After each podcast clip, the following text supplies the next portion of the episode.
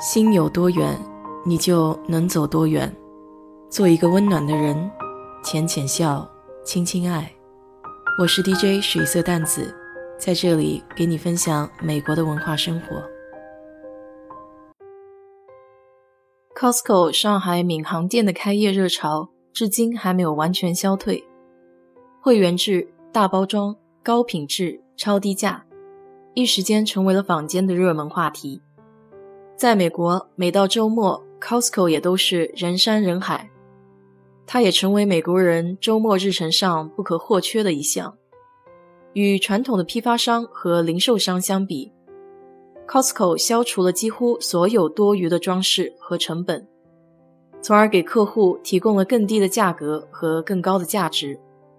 不仅商品质量好，而且便利的售后退货服务也深受客户的喜爱。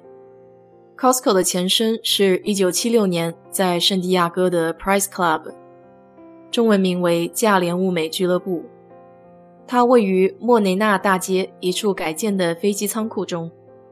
这家公司最初只为小型企业服务，但后来发现一些特定的非企业成员对俱乐部也非常的感兴趣，于是他们将业务范围扩大，为这些特定的受众群体提供服务。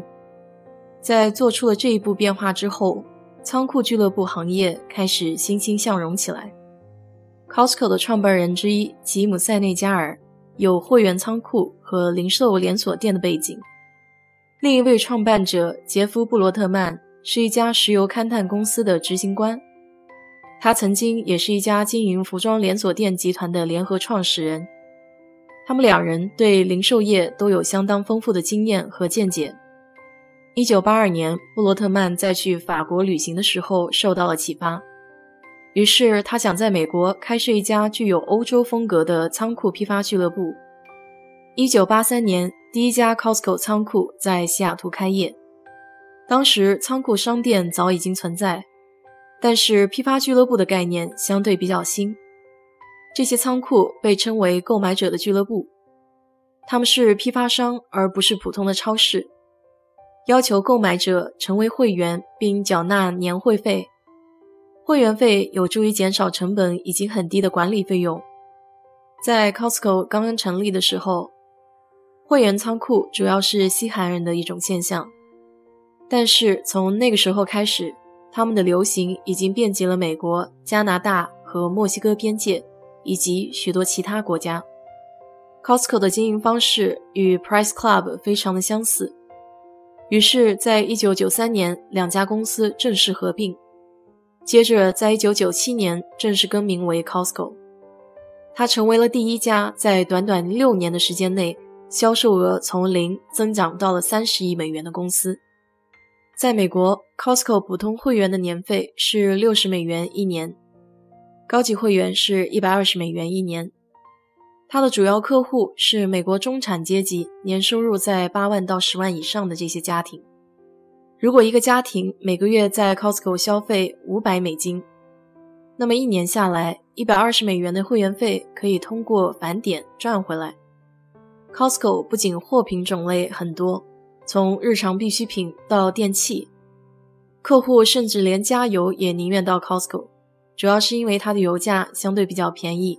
而且有高级会员的返点，它的经营理念不是通过提高商品毛利来增加企业利润，而是选择通过以比较低的毛利销售更多的产品来增加其利润。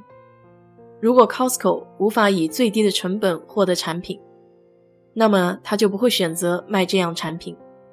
除此之外，主要的利润还是来源于会员费。二零一五年，Costco 的会员总数已经超过了八千万，会员的续费率也在美国和加拿大高达百分之九十一。它的核心在于会员获得的折扣收益远大于会员费，这个巨大的落差形成了强大的客户粘性。除了严选销售商品之外，Costco 还有自己的品牌 Kirkland，能够自主控价，比如 Costco 有自己的养鸡场。从养鸡到制作成烤鸡上架，都由他自主把控，砍掉了中间环节的成本。还有利润空间较大的酒类。美国 Costco 门店只卖自有品牌的酒，虽然 Costco 的东西品质比较好，价位也适中，但是我目前并没有再继续加入会员，主要还是因为产品的分量过大，对于单身或者家里人比较少的情况会比较浪费，尤其是新鲜的水果蔬菜，东西买的太多来不及吃，结果就坏了。另外一点原因是 Costco 单项品种的选择比较少，比如橄榄油，可能就是自营品牌再加一个严选品牌，所以对于我而言，其他普通超市的分量和选项相对比较合适。这也算是萝卜青菜各有所爱吧。好了，今天就给你聊到这里。如果你对这期节目感兴趣的话，欢迎在我的评论区留言，谢谢。